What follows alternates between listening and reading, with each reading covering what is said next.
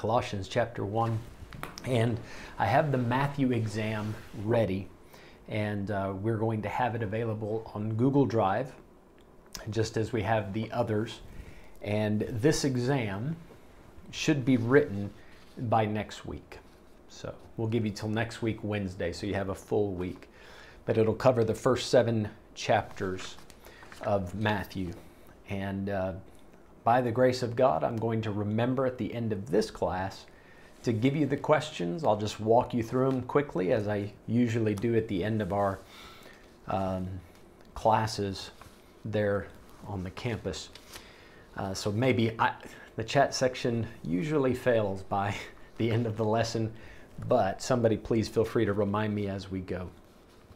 All right, Colossians chapter 1, and we'll be starting in verse 19. We'll read there, and then we'll get going. Let's pray first. So if you would bow your heads with me, and let's ask God for help.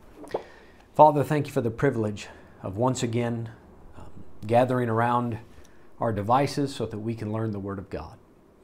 I pray that, Lord, you'd please be with us now. Open our hearts, our minds, give us the understanding, the knowledge. Lord, uh, use this again tonight as yet another building block in preparing and equipping men and women to go and serve you for the rest of their lives.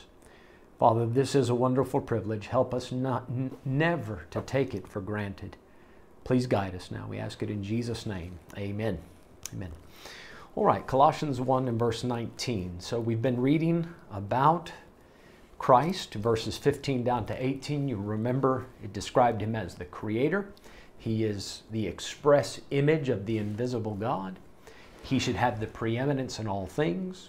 In verse 19, for it pleased the Father that in him should all fullness dwell. That can be understood in no other way other than Jesus was deity. He was God manifest in the flesh. I've never heard any other explanation for that verse. We're going to see a similar verse in chapter 2 and verse 9, so I'm going to reserve comment until then. But in Jesus, uh, you have the fullness of the Godhead. At verse 20, and having made peace through the blood of his cross. Now, when it says made peace, it would be a, a correct idea to say peace between God and sinners. That's true. The blood of the cross performs that function.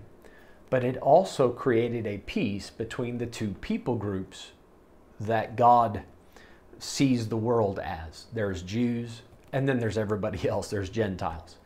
And there was the barrier between Jews and Gentiles until the cross of Christ. There at the cross, the ordinances, the Jewish ordinances, were nailed to that cross. And no longer do you have to become Jewish in order to be called one of the people of God. So it brought Jews and Gentiles together. I'm going to show you a cross reference for this in just a moment.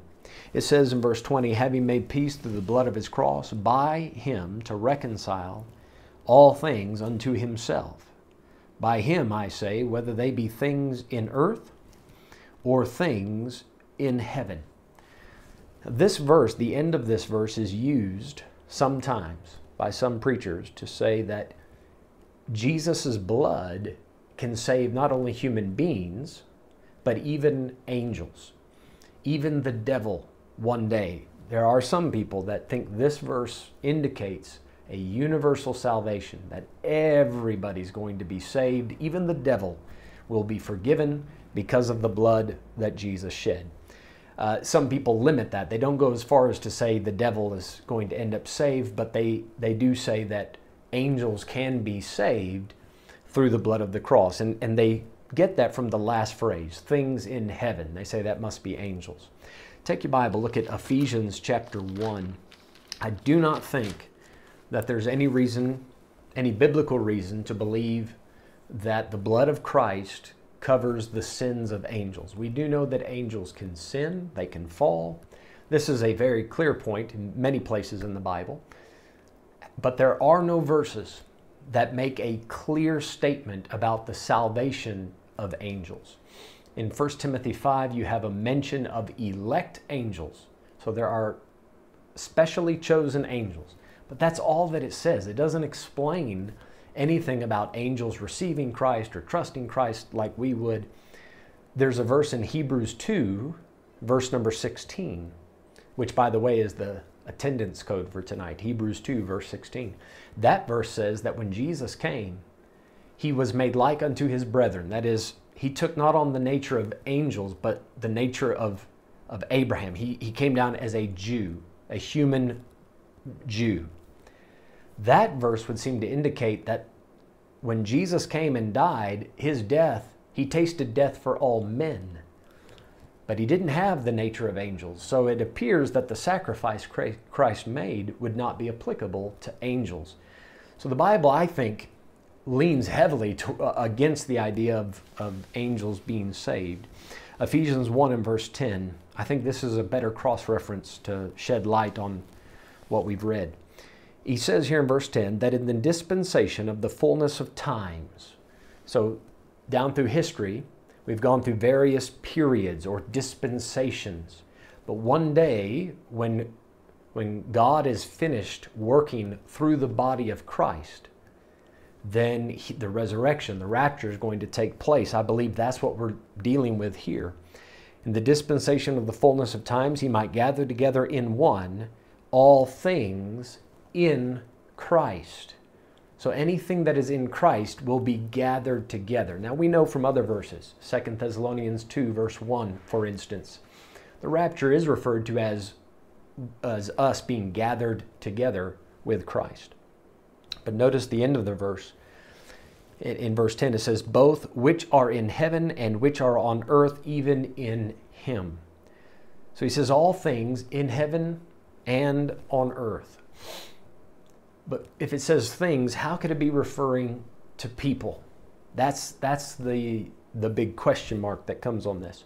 You might remember this verse, 2 Corinthians 5, verse 17. Now, if any man be in Christ, he is a new creature.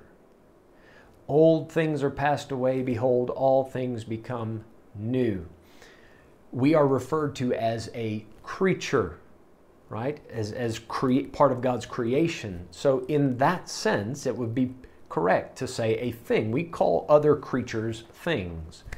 So, when spoken of in that context, to use the word things, I, I realize that may not be uh, proper in, in other conversations, but in the way it's used here, I don't think it's much of an issue. Anything that's in Christ. So there are people, right? We, they're new creatures in Christ. Some of them are in heaven.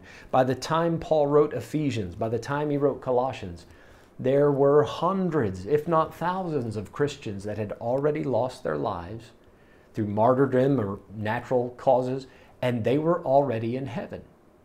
And then there's obviously Christians still on the earth, still alive. And we see the two groups mentioned in 1 Thessalonians 4 the dead in Christ rise first, and then we which are alive and remain. So the dead in Christ, their souls are already in heaven, but we which are alive and remain, we're down here on the earth. So I believe that's the distinction Paul is making in these two verses. Come back to Colossians 1 and verse 20. Now, if it seemed a bit far fetched to say things refers to new creatures, just let your eyes slip down to verse 23 quickly. If ye continue in the faith, grounded and settled, and be not moved away from the hope of the gospel, which ye have heard, and which was preached to every creature which is under heaven, whereof I, Paul, made a minister. So I don't think we're stretching things at all to say that things refers to the creatures that are being preached to, and it's the creatures that are under heaven, not, not the angels in heaven. All right, so verse 21 and you.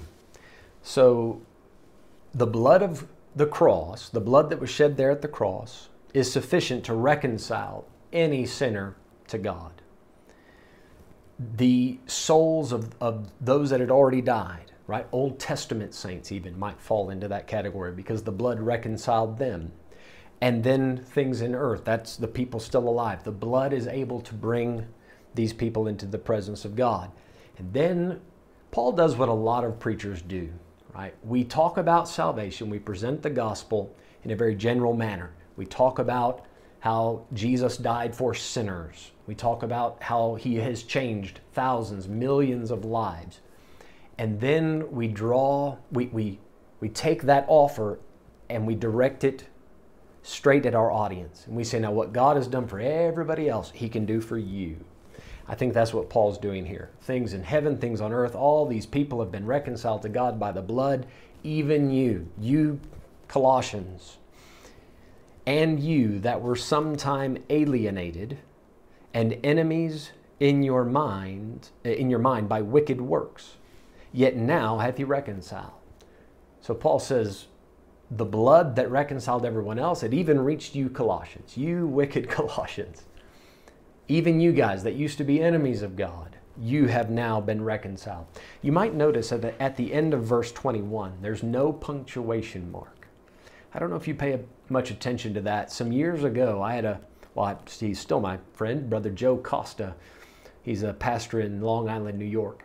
And we had a long conversation about these verses that, that have no punctuation at the end. There are seven of them in, it, in the King James Bible. I've never checked it in other versions. Uh, but it's interesting that, that there would be seven times that that happens because you know the number seven is, is a special number. And what he did is he looked, he found all seven of them, and then he took the last word of each of those verses and it actually spelled out a, a bit of a message. So I'm just putting that out there for food for thought. I'm not saying that any special doctrines come from it. I'll let you find the, the other six, right? Uh, verse 22. It says, In the body of his flesh through death. So that's uh, what it took to reconcile him. To present you holy and unblameable and unreprovable in his sight. Now, we, we've got to see the bigger picture when we read these verses. The reason Jesus shed his blood and gave himself as an atonement for our sins, listen to this, was not just to get us to heaven. Too many people have that thought in their mind I get saved, I'm going to heaven, that's all there is to it. There is much more to it. There's so much more. Jesus, when he shed that blood, yes, it was to reconcile you to God and allow you access into the presence of God, but he wants you to stand before Him holy, unblameable, and unreprovable. He wants you to stand at the judgment seat of Christ with confidence and not be ashamed. And because of the blood of Christ, we are able to not only be saved, but live a sanctified and holy life. There is a difference between being justified and being holy. There is a difference. Look at verse 23. If you want, if you want to be holy, unblameable, unreprovable in his sight, then you need verse 23. If ye continue in the faith, grounded and settled, and be not moved away from the hope of the gospel. What is the hope of the gospel? The expectation that the gospel provides for us is that not only do we have eternal life and we get to live with God forever, but we can stand there, heads held high, unashamed of how we served Him, knowing that we fulfilled the will of God to the best of our abilities while we were on the earth. That, Paul says, don't move away, don't give up on that hope. So he continues on, which ye have heard, so it was explained to them, and which was preached to every creature which is under heaven. So you Colossians, you are under the same system that everybody else is, is under that's heard this message, whereof I, Paul, am made a minister. Now, verse 22 and 23, guys, it's, I believe, incredibly important to make that distinction between being just saved and being saved and sanctified. There are a lot of people, I believe, that are going to get to heaven and find out there, whew, there was so much more to the plan of God. There was so much more power in the blood of Christ that I did not recognize, I did not utilize while I was on the earth. And if, if someone does not continue in the faith, if they move away from the, the plan of God, the will of God, the hope of the gospel, they move away from the purpose that God has for us. He saved us for a purpose, not just to keep us out of hell, not just so we could sit on a cloud and strum a harp and be in the presence of God. He saved us so He could clean us up and use us and conform us to the image of Christ. If you continue in the faith, grounded and settled, then you one day will stand at the judgment seat of Christ and receive a reward or rewards. If you move away from that, it doesn't say you go to hell, you'll still be standing at the judgment seat of Christ in the presence of God. And the Bible says, if any man suffer loss, it says he himself shall be saved, right? He's still saved, but you lose all the rewards. You lose that confidence, 1 John 2 28, and you end up with shame. And that's what we want to avoid. Uh, take your Bible, look at Revelation 22. I want to show you the distinction between being justified and being holy, right? If somebody's justified, then he's saved. But that doesn't automatically make his life holy. That comes through, as we've learned in Romans this, this past Sunday, Romans 6, you have to yield to the Holy Spirit. Yield your members as instruments of righteousness unto God. That, that's a choice we have to make daily. Revelation 22, and let's get verse 11. Watch, watch how God breaks this down. He that is unjust, let him be unjust still. Now, those of you that have had discipleship, you know the context. We're dealing with somebody or, or people in eternity, right? Once you get to eternity, you can't change the way you entered into eternity. So if you enter eternity as an unjust man, that is, you're not saved then that's how it's going to be for eternity. He that is unjust, let him be unjust still. And he which is filthy, let him be filthy still. Do you see the two categories? You can be, and I think we all know people like this, don't we? That are uh, they are lost, but they live a fairly clean life. They don't they don't run around doing horrible, outward, disgusting, abominable sins, right? They do try their level best to be good people. But they haven't put their faith in Christ. They have not accepted the payment that He made. So they are unjust. But there's a, that, then you can take a step down and, and go out and live that horribly outward, wicked life, like the I think of the prodigal son. Anytime I, I think of filthy, right out there in the pig pen, wasted his life with riotous living. So there's different levels to that. Look at the next part. He that is righteous, let him be righteous still. Say, what's that? It's the opposite of unjust. It's just. He is justified. He has been declared or made righteous. He that is righteous, let him be righteous still. Look at the next category. And he that is holy, let him be holy still. Do you see how he separates it? You can be righteous, washed in the blood, but you may not have reached the level of holiness. So if we wanted to rank it, right? Holy, righteous, unjust, filthy. You choose how you want to enter eternity.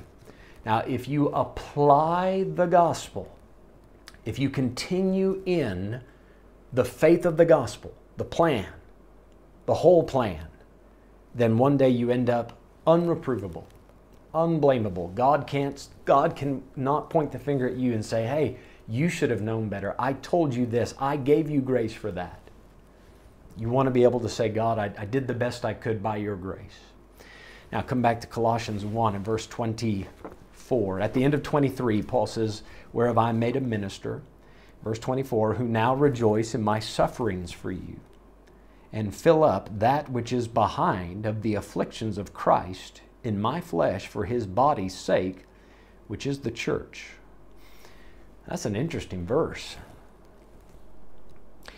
If I'm understanding it correctly, Paul is saying that the body of Christ should be experiencing a certain level of suffering.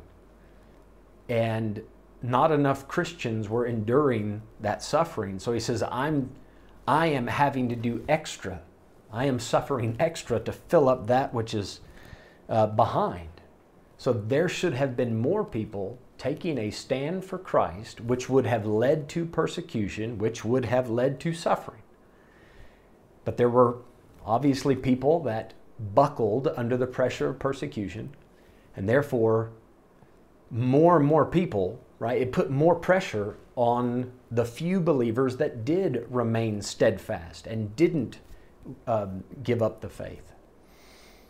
Paul says, I'm filling up what other people are lacking.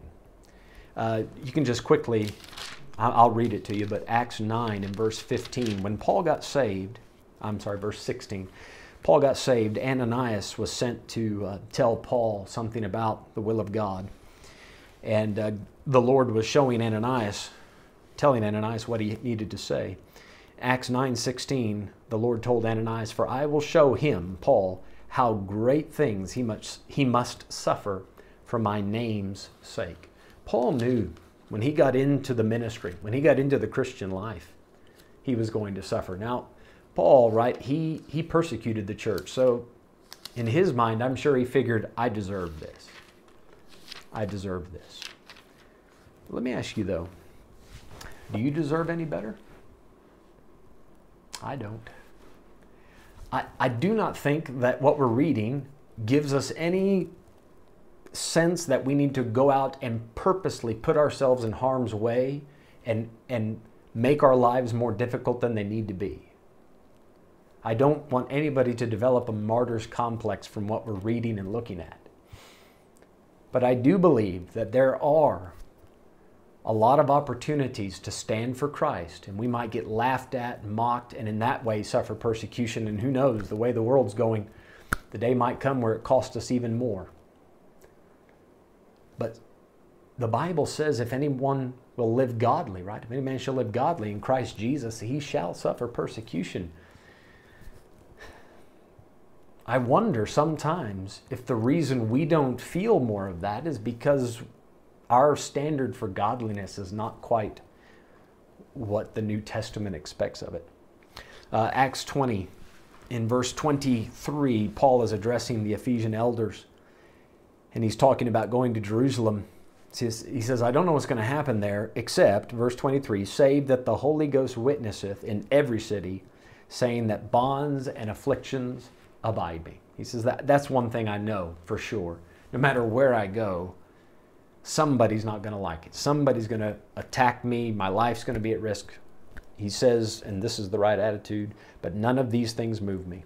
Neither count I my life dear unto myself. He says, but I want to finish my course with joy and uh, testify the gospel of the grace of God. So that's the attitude we also want to develop. Now, back in Colossians 1, in verse at the end of 24, verse 24, he says, which is his body, or I'm sorry, for his body's sake, which is the church. Verse 25, whereof I made a minister. So he is a servant of the church. He is there to build it up, to maintenance the church, to take care of it. If, if there a problem comes into it, he wants to deal with that problem. Verse 25, whereof I made a minister according to the dispensation of God.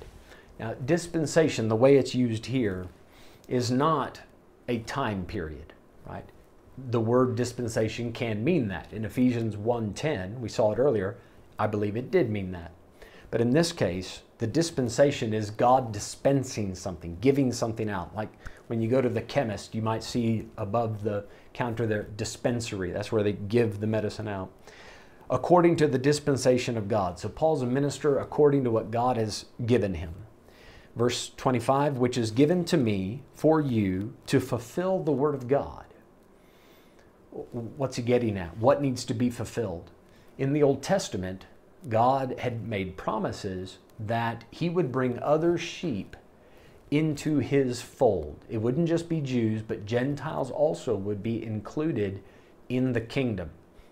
Jesus also mentioned this in John chapter 10, but there was a prophecy in Isaiah about that happening, and some of the other prophets as well. So Paul sees his ministry as par- at least partially fulfilling what God had promised, and that is to bring the Gentiles in.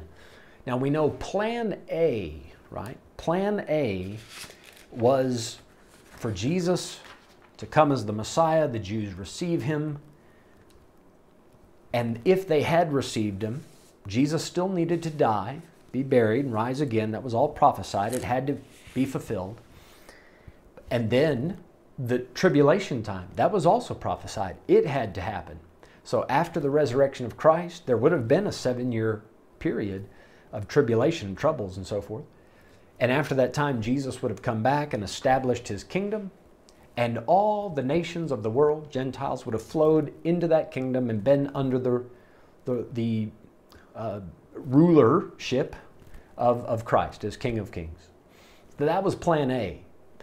But of course, the Jews rejected Christ. So, plan B let's get Paul, make him a vessel, send him to the Gentiles, and give them this. God revealed this plan B, this, this body of Christ. And he said, Paul, you go tell them how I'm going to operate now for these 2,000 years of a church age. Now, he didn't tell them how long, but he uh, tell them how we're going to operate now. We're going to see in Colossians 2 that the body of Christ is a special, it, it, does, it does occupy a special place on the calendar, on, on, the, on the map of God as He's planning out history. So, verse 26, he says, Even the mystery which hath been hid from ages and from generations, but now is made manifest to His saints. So, God had promised to bring the Gentiles in. And as best we can tell from the Old Testament, that would have happened through the Messiah conquering the Jewish enemies, and then the nations of the world flow into Jerusalem and fall in submission to him. It was never made known in the Old Testament that one day God would elevate Jew and Gentile, or elevate the Gentiles to be on the same level as Jew, and they'd all be one in the body of Christ. That's never mentioned in the Old Testament. It was hid in, in those past ages. Verse 27 To whom God would make known what is the riches of the glory of this mystery among the Gentiles, which is Christ in you, the hope of glory. So, the reason I have this expectation of dwelling in the presence and glory of God forever and watching Him work in my life, I, I have those expectations because of Christ living in me. Now, this was a mystery in the Old Testament. The idea of the Messiah living inside of people spiritually, right? That was not revealed in the Old Testament, but now it is. Now we know, right? We have the benefit of hindsight. But put yourself in, in the shoes of a first century Christian. This is all brand new information. And Paul is saying, guys, I, I want you to know how special this is. God has sent me to you, and I don't mind suffering for it. I'm happy to do that. But I want you to guy, I want you guys to know just how rich this mystery is that God has included you into his people and is now working in you. He wanted them to appreciate the sacrifice that Christ had to make, his, his blood on the cross, to bring them into this plan. In verse 28, whom we preach, warning every man and teaching every man in all wisdom now, in all wisdom, right, to do it smartly. That is, we don't just go around preaching and teaching our own thoughts. We use the information that God's given us. We're going to see in chapter 2, Paul will explain in much more depth how all wisdom is found in Christ, in this plan for the body of Christ. So Paul says, We preach and we warn and we teach every man. Why? Verse 28 that we may present every man perfect in Christ Jesus. What's the plan? Not just to get them saved. Paul, he could have said that, he didn't. He says, I preach, I teach, and I warn people, not only so that we can get them to heaven, but so that we can get them to heaven in good condition, in a good spiritual condition. We want them to stand there complete, having completed the will of God, having achieved the mark of the prize of the high calling of God in Christ Jesus. We don't, right? Now, this isn't far off from what Jesus said. Be ye therefore perfect, right? Matthew 5, verse 48. Be therefore perfect, even as your Father which is in heaven is perfect.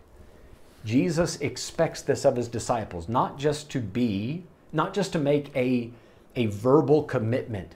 I'll follow you with us wherever you go. Great, that's wonderful. I'm glad you believe that Jesus is the Messiah, but there's going to be a cost involved, right? We learned that last night in Matthew. It's not going to be easy. It falls perfectly with what Paul is saying here. Verse 29 Whereunto I also labor. So, whereunto? Unto that plan. I work towards that goal. Whereunto I also labor, striving according to his working, which worketh in me mightily. Paul is aware of the fact that he provides the vessel, God provides the strength. Paul, he realizes he has a choice in the matter. He has a free will decision to make. He could, he could uh, do it his way. He could try in his own efforts. He could do this with the wrong attitude, but he says, you know what, I, I recognize everything that God's given me the responsibility, the grace, the knowledge. Paul could speak multiple languages. He says, I know I'm equipped to do this, and I want to use every tool that God has put in my toolbox. And I want to work, I want to labor for Him. Uh, this harkens back to 1 Corinthians 15, verse 10. But by the grace of God I am what I am, and His grace, which was bestowed upon me, was not in vain but I labored more abundantly than they all. Yet not I, but the grace of God which was with me. So I think that verse goes nicely with what we've read at the end of Colossians 1. All right, uh, Colossians chapter 2. I'd like to give you an outline for the chapter. I do not think we'll finish it tonight. Far too much information in it. If I were to give this chapter a title, I would call it complete in Christ. Complete in Christ. And then I don't have any special alliteration for the, um, the rest of the points here, but that would be the title, Complete in Christ. And then point one, this is verses one to seven God's plan is enough. I think that's the best way to sum it up. God's plan is enough. And then verses 8 and 9 philosophies don't add to Christ. And we'll talk more about philosophies when we get to verse 8. Verses 10 to 17 ordinances don't add to Christ. Talking about religious rituals. Ordinances don't add to Christ. And then the next point, point four, spiritual beings don't add to Christ. Specifically in this chapter, angels is what's in focus. And you'll, we'll see this in, in verse 10, verse 15, but also verses 18 and 19 focuses a little more directly on it. And then the last point commandments of men, man made commandments, don't add to Christ. Verses 20 to 23. So philosophies, ordinances, angels, man made commandments, they cannot add on to what Christ has done in your life you have all you need in Christ. You don't need those other things in order to make you a more spiritual, more acceptable person in God's sight. So, chapter 2 and verse 1, he says, For I would that ye knew what great conflict I have for you, and for them at Laodicea. That, that was a town right up the road from Colossae. And for as many as have not seen my face in the flesh. Now, this verse is the strongest verse in the, in the book of Colossians to show that Paul had not yet met these people in the flesh. Uh, I, I hesitate to say it's definitive. There might be the slight chance that they had seen Paul's face and that Paul's referring to others that haven't seen him. So I'll leave that possibility open. But as I mentioned at the beginning of the book, it appears as if Paul had never been to Colossae and he did not start this church, but rather he's heard many things about them through various messengers, and he has this conflict. He, he, he wants to reach out to them. He wants to go to the Laodiceans. He wants to go to all these other people and places and help them.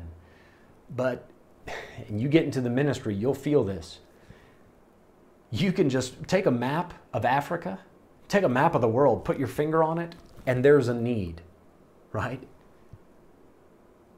it, it's one of the most difficult things you'll ever do if God has called you into the ministry is to figure out and determine where exactly does he want me to perform this ministry. I know in my life that was one of the greatest struggles that I've ever experienced in the prayer closet was trying to figure out God, what do you want me to do with my life now? He told me full time ministry, but where? Do you want me to be a pastor? Do you want me to travel around America and just preach as an evangelist, what they refer to as an evangelist? You want me to be a missionary? Boy, I, oh, that was the conflict. There's a need everywhere, but I can't be everywhere. So, how do I choose which place to go to? So he says, Guys, I want you to know that I, I have that burden on my heart, but I can't be everywhere at once. But he is praying for them. And this is what he would like to see in them. Verse 2 that their hearts might be comforted. He knows that these believers in all these places are suffering persecution, that their hearts might be comforted, being knit together in love. What provides comfort for suffering saints? Other saints, other like minded saints. They, they know how it feels to suffer for Christ's sake. They, they, and maybe it's not even persecution, right? Maybe it's just, hey, I know how it feels to be on lockdown and to be, going a little stir crazy in your home. I, I know how you feel. So knit together in love, appreciating and caring about that other person. Now, love goes a long way to unifying people, right? Knit together in love. Love unifies when it is reciprocated. When love is not reciprocated, then it, it can actually drive people uh, apart. And don't want to get in a long discussion of that, but if you want to have a true, strong, long lasting unity, you're going to need more than just love. You also need truth.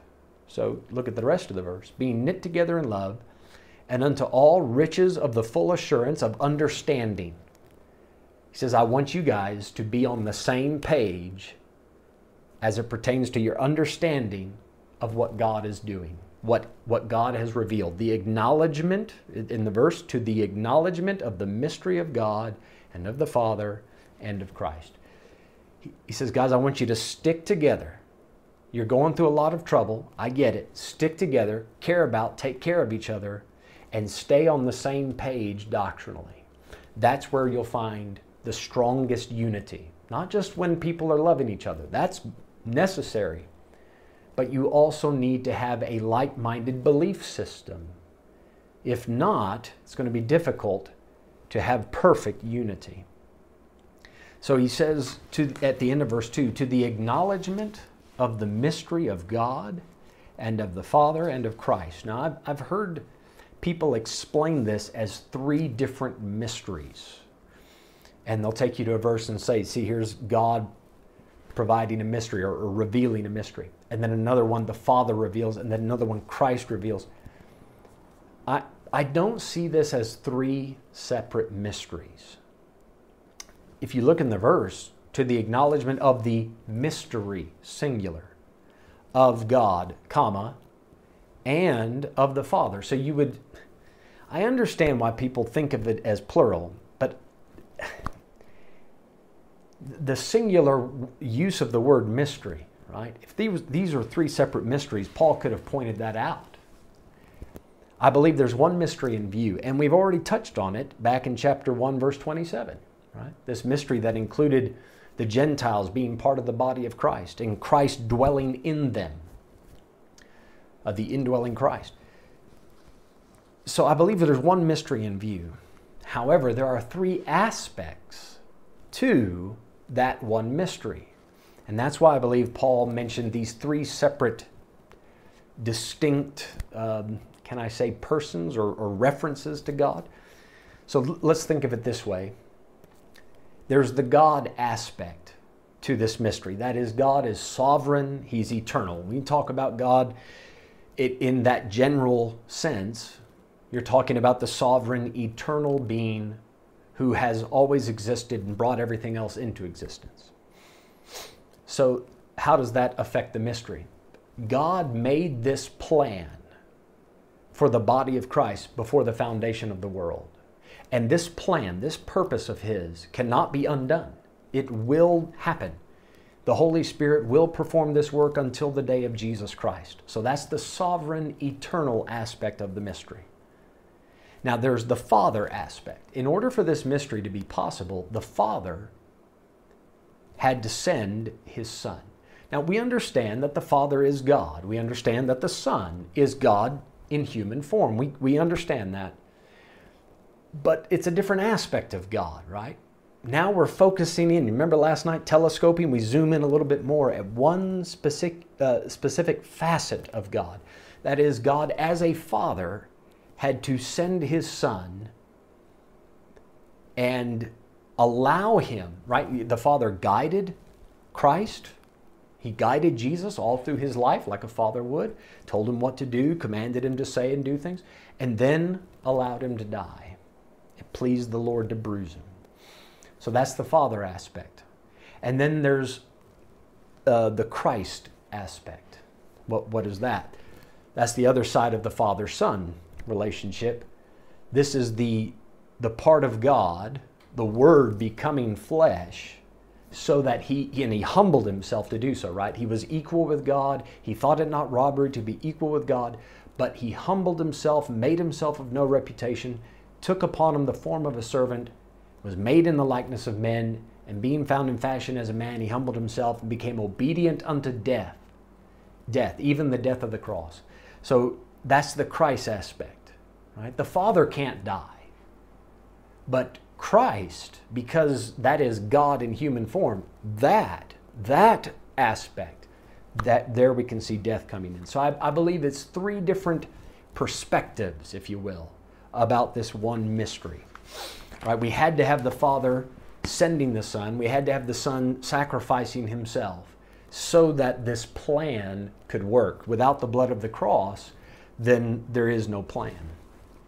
Now, verse 3 in whom are hid all the treasures of wisdom and knowledge. All the wisdom and knowledge that you need in order to live a fulfilling, rich, satisfying, God pleasing life. All of that wisdom and knowledge is found in Christ. Specifically, if we can narrow that down even further, it's found in this plan that God made the, before the foundation of the world for the Holy Spirit to work in you and conform you. Everything you need to know is there in Christ. Now, the reason Paul is pointing this out, as we'll see in the rest of the chapter, evidently, this church was under some pressure to forsake the simplicity that is in Christ and start following these other paths. Maybe I should worship angels and maybe I need extra angelic help. Maybe I should adopt Judaism, right? The Judaizers pressuring people to take on this extra religious ritual. Maybe I need to listen to the philosophers. Jesus, you know, he was a he was a, a, a good teacher, but these other guys, Plato, Aristotle, Philo, maybe I should listen to what they have to say. And there was this pressure to adopt and take on all these other things. And Paul is saying, guys, in Christ, you have all that you need. And to that I say, Amen. That's true. Is there wisdom outside of Christ? Well, not true wisdom. there, there is in James 3, you can read about the wisdom of this world, right? But godly wisdom, w- wisdom that brings forth the right kind of fruit, true wisdom, if I can say it like that, that's found in Christ. You don't need an outside source for that. So, verse number four. And this I say, lest any man should beguile you with enticing words. So he says, somebody's going to come around, and probably already had been coming around, and talking to the Colossians using big fancy words, making making special pleas to these people to say, guys, you, you've got to, what you have in Christ is fine, but you need to add to that. Paul's saying, guys, don't be caught up in their fancy sales pitch. This is happening a lot in the last days, right? People having itching ears, they go to YouTube, they go all over the internet, And man, they, they expose themselves to all these extra biblical ideas. And if you're not grounded firmly in the Word of God, there's a high likelihood that you end up horribly confused. And instead of Christ and the Bible being enough, right? And it, listen, if you have Christ in the Bible, you're going to have a local church because that was instituted in the Bible. But if you just stick with what you have there, you have enough. The idea that you have to have some special code to understand the book of Revelation, figure out the mark of the beast and all that stuff, you, you, you need to believe what it says. You need to stay faithful doing what has been clearly revealed. And don't get caught up with all the enticing words. Don't get tricked, right? That's beguile you. Don't let anybody trick you, make you think that Christ isn't enough. Now, there are a couple ways that uh, the world will operate with this. They'll come to you with philosophy, they'll come to you with science. Paul warned Timothy about science, falsely so called. And then there's philosophy. We're going to read in verse 8. Paul warns about that. And you, if you ever want to find the enticing words, those big fancy words that really sound impressive, you, you got to be careful about them. Let me let me give you a few names. When it comes to philosophy, right? If you think of uh, in ancient times, Epicurus, the Stoics, and then scooting up of uh, several centuries, Freud, Jung, Nietzsche, Hume, Christopher Hitchens, I think, would fall under that category. Sam Harris, I believe he would also fall into the category of a philosopher. These are famous atheists if you're not familiar with them. And then on the scientific side, you might know Bill Nye, the science guy, Richard Dawkins, Neil deGrasse Tyson. You know, all of these people that I've just mentioned, it's, it's not that everything they say or think is wrong, right? These men here at the end, viable scientists, they're not stupid. They do understand how various natural things work. It, the problem is when they start taking a few scientific facts and philosophy, especially when it comes to psychology and psychiatry, they, they take a few observed behaviors and then they start extrapolating. They start building on a story to what they've observed. That's where it gets dangerous. And if you're not firmly grounded in the Bible, you get caught up with, with how they take an established truth and then carry it five steps, 10 steps, 20 steps too far. Right? Now we should know to be careful for that because Paul in the book of Romans, he's been walking us through that problem. How people could take a solid truth about grace and go too far with it. So back to this chapter now. In verse number 5, and though I be absent in the flesh, again, makes it sound as if he's never been there, but again, maybe just means that he's not there with them presently. Though I be absent in the flesh, yet am I with you in the spirit. So, guys, I, this isn't this isn't a statement that Paul's spirit has somehow left his body and is in Colossae or anything like that. You understand what he means by this. He says, guys, I'm not there with you uh, physically, but my heart is there with you. I care about you. My you're in my thoughts. So in this in that sense, he's he's with them. Joying and beholding your order. Now, Paul is not able to physically behold what they're doing. He can't see it with his eyes, but he can see what they're doing through the reports that were constantly coming to him. And he was enjoying what he was, quote unquote, seeing in them. Beho- uh, join and beholding your order and the steadfastness of your faith in Christ. So they've been pressurized by all these other influences and they hadn't caved to it. And Paul said, I'm so glad to hear this. You guys, please stick with it. Help each other to stay steadfast. Verse 6 As ye have therefore received Christ Jesus the Lord, so walk ye in him. Now, several years ago, I was witnessing to a man in Missouri. He was a member of the Church of Christ, and we don't have a lot of that here, but the Church of Christ believes that you must be baptized in water in order to be saved. And him and I were going back and forth, and he was showing me verses about baptism. I was showing him verses about how faith only saves, uh, faith alone. And after several other verses, you would think things like Ephesians 2, verses 8 and 9, right? Titus 3, 5. There's some very Romans 4, verse 5, clear verses about it. I actually, it came to my mind to put these two verses together. I showed him this, and then actually, what I, I showed him first was 2 Corinthians 5, verse 7. And I, in, in 2 Corinthians 5, 7, you probably know the verse. For we walk by faith, not by sight, right?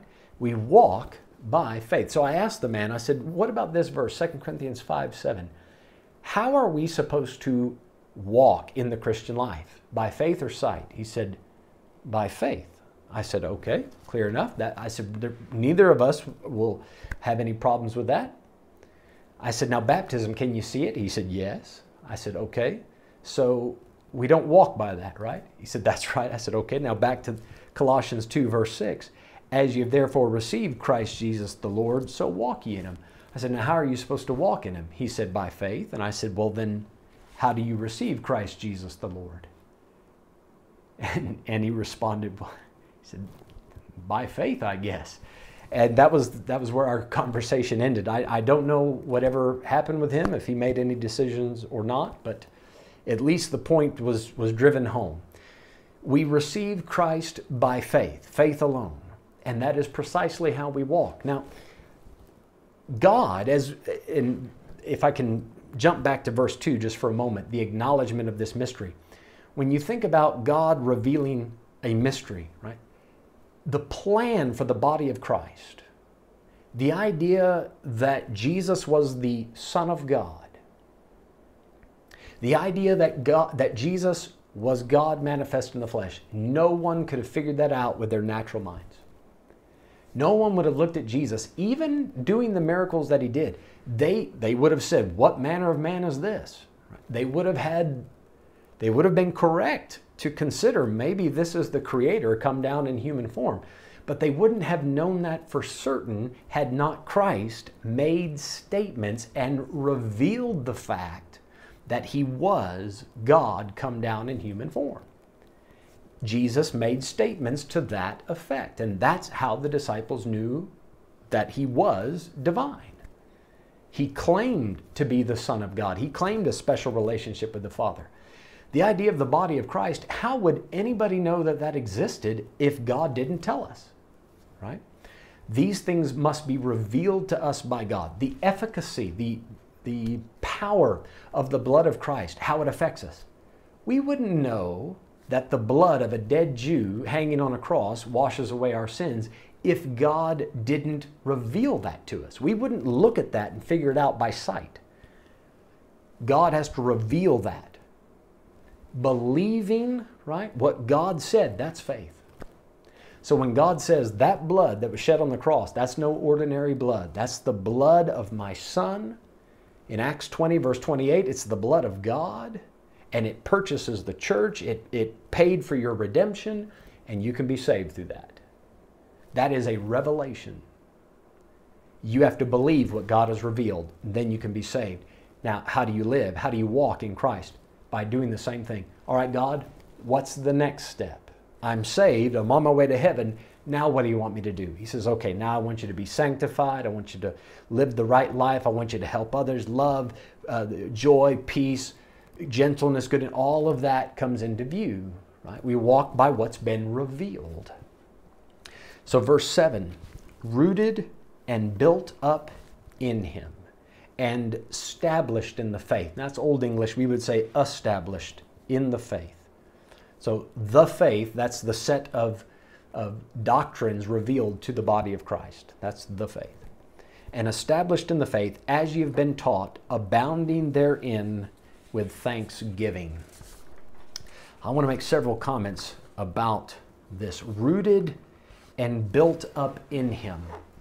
Now, I'm just going to throw this out here. I don't think the chat section is working now, and that's fine. You don't have to write it in. You can if you'd like. But there are two verses that speak of the foundation, a proper foundation for a Christian's life. There's one where Christ said, You need to build your house on a solid rock.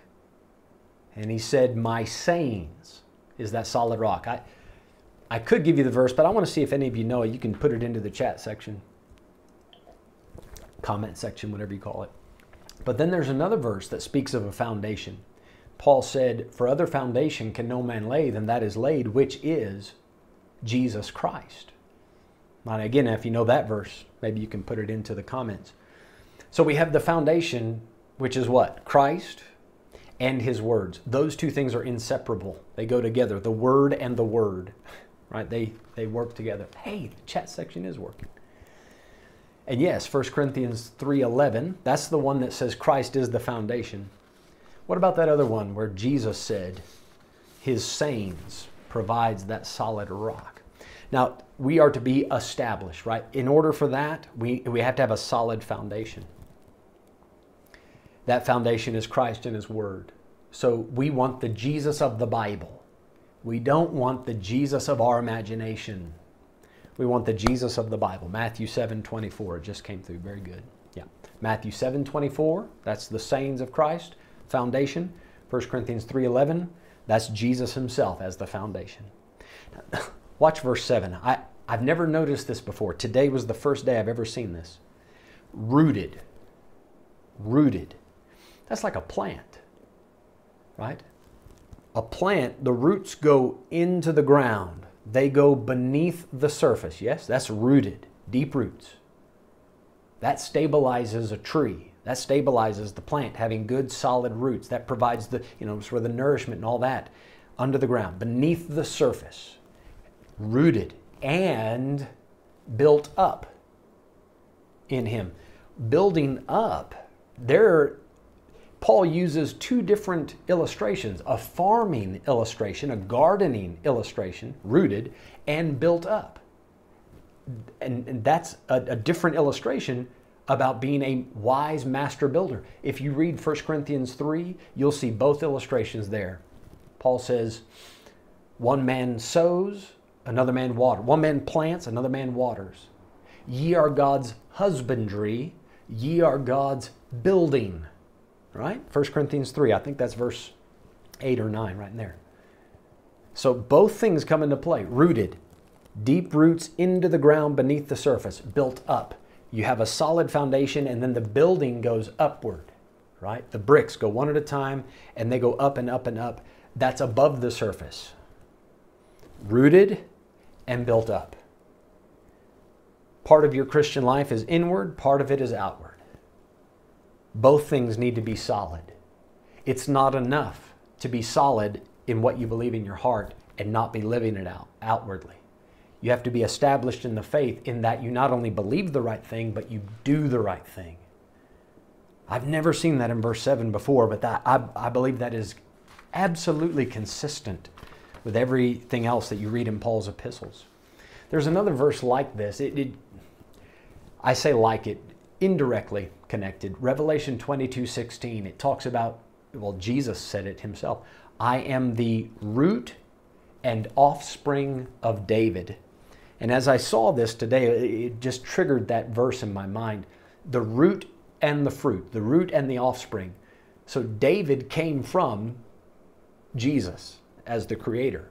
And then Jesus came from David in his physical lineage. So there's the, both the beneath and the upward version of it there. But as I say here, there's part of your Christian life below the surface, part of it above the surface, rooted and built up in Him and established in the faith as you have been taught you need someone to teach you. This is discipleship. This is what it's about. This is, this is why we have a local church, is so that older believers can help newer believers get established. That's why we put the emphasis we do on discipleship. We want them to know what's the plan. How are we supposed to order our steps? And then he says, abounding therein with thanksgiving. Realize what you have in Christ. Realize what an incredible blessing it is to have Jesus and His words. I, I think far too often we take for granted just how special it is to not only know Christ, but know the mind of Christ, to have the mind of Christ, to know the plan. Think about this. In Christ, you have the answers to the most difficult questions in life. Why am I here? Right? Don't people ask that? Why am I here? Why is there something rather than nothing? We know the answer to that. Jesus said, The Father seeks true worshipers. We were created to worship God. And if somebody is not worshiping God, they're not fulfilling their created purpose and they're not going to live a satisfying life. Not completely. What happens when we die? Everybody else is can only speculate. Jesus can actually offer firsthand experience from the other side of the grave. He went through all the various phases of death. He was overcome by it and then overcame it. And he can tell us all about what happens when we die. Why does it appear that God has forsaken me? Why isn't God helping me? You can find the answer to that in Jesus. My God, my God, why hast thou forsaken me? Why do bad things happen to good people? Right? These are serious questions that, that people have been asking for millennia now. The sufferings of Jesus answers the question. It provides the answer. Yes, sometimes bad things happen to good people, but ultimately righteousness will win. Ultimately, God will recompense the righteous for their deeds and the wicked for theirs. Eventually, things get balanced out and made right. We have all these answers in Christ. You don't get them anywhere else.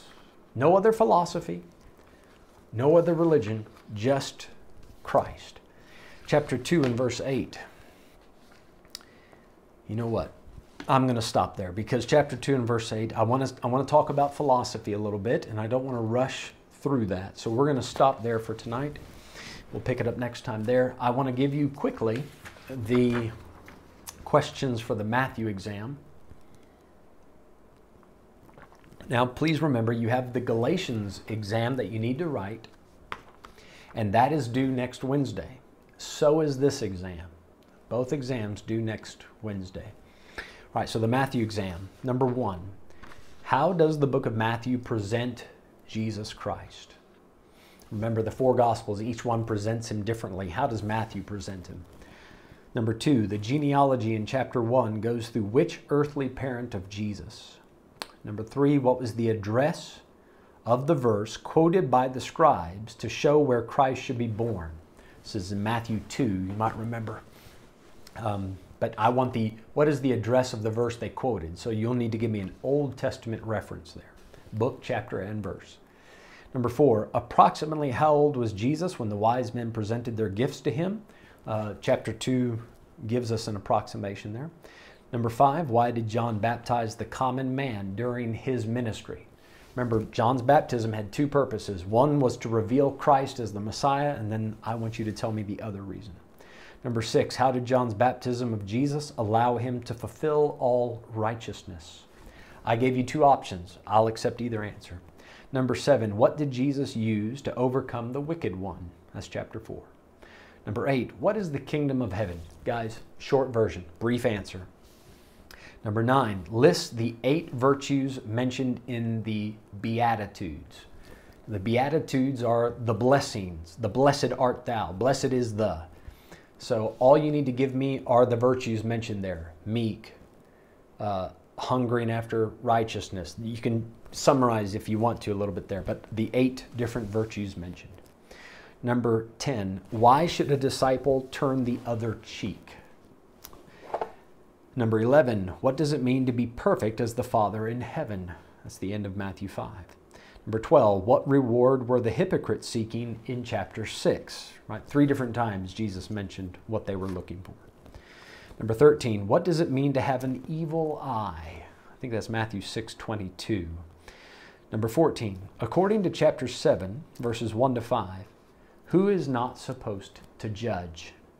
You'll find the answer specifically in verse 5. Number 15, give a verse from chapter 7 that proves false prophets can perform miracles. One verse for that in the chapter.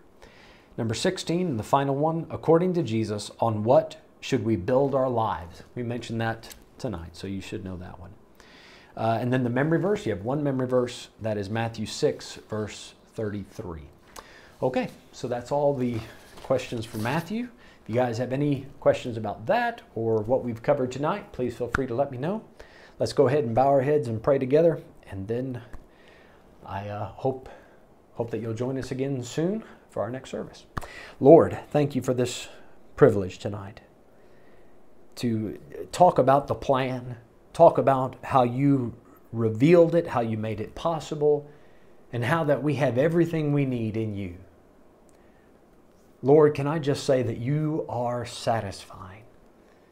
You have fulfilled, you have gone beyond every expectation that I ever had. And Lord, I find it to be true that in you, all the wisdom, all the knowledge, all of anything that I need, I find in you. Lord, help us to help each other, to stick with it, to stay by the stuff even when it gets difficult. Thank you for this time tonight together. Please have your hand on each student now. Let these words, let the seed sink deep into their hearts that they might be rooted and built up. And we ask it in Jesus' name. Amen. Amen. All right, you guys have a wonderful night. Moms and dads, tomorrow with your kids, 6 o'clock. The rest of you, will see you, I believe, or you'll see me Sunday.